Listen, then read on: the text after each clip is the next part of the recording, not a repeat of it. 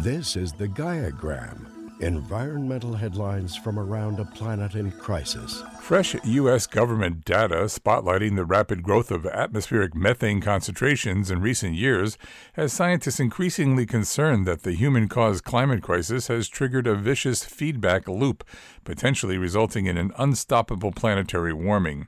Research published in January by NOAA showed that atmospheric concentrations of methane, a greenhouse gas that's 80 times more potent than carbon dioxide over a 20 year period, soared past 1,900 parts per billion in 2021, which ranked as the fourth warmest year on record.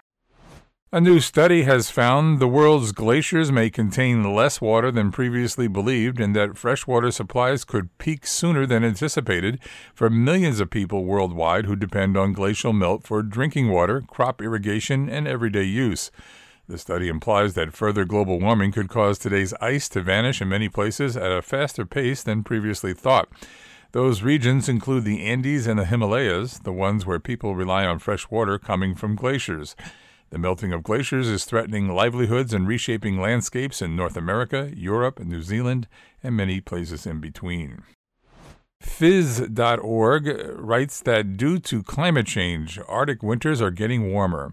An international study by researchers shows that Arctic warming causes temperature anomalies and cold damage in ecosystems thousands of kilometers away in East Asia. This in turn leads to reduced vegetation growth, later blossoming, smaller harvest, and reduced CO2 absorption by forests in the region. Warmer Arctic winters are now also triggering extreme winter weather of this kind in East Asia. The study highlights how complex the effects of climate change really are.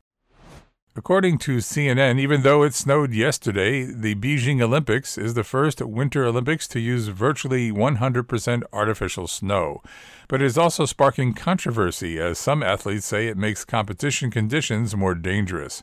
The new study by the Sport Ecology Group said the need for artificial snow is just one example of how climate change is impacting the games, as some fear that as the Earth warms, it could be too warm to host such cold weather events in the future. A new Politico Morning Consult Global Sustainability poll reveals frustration from citizens that they are being left to take climate action on their own when they believe governments and the companies with the most resources, which also tend to bear the most responsibility for carbon emissions, should shoulder the burden. Consumers in 13 countries on five continents surveyed say companies should share more of the costs of combating climate change, including paying higher taxes. Fossil fuel companies, in particular, face the most skeptics. The United States is home to the largest ideological divide on climate action. Among Americans, 97% of left leaning voters expressed concern about climate change, compared to 51% of right leaning voters. Majorities in all 13 countries surveyed said they are very concerned or somewhat concerned about climate change.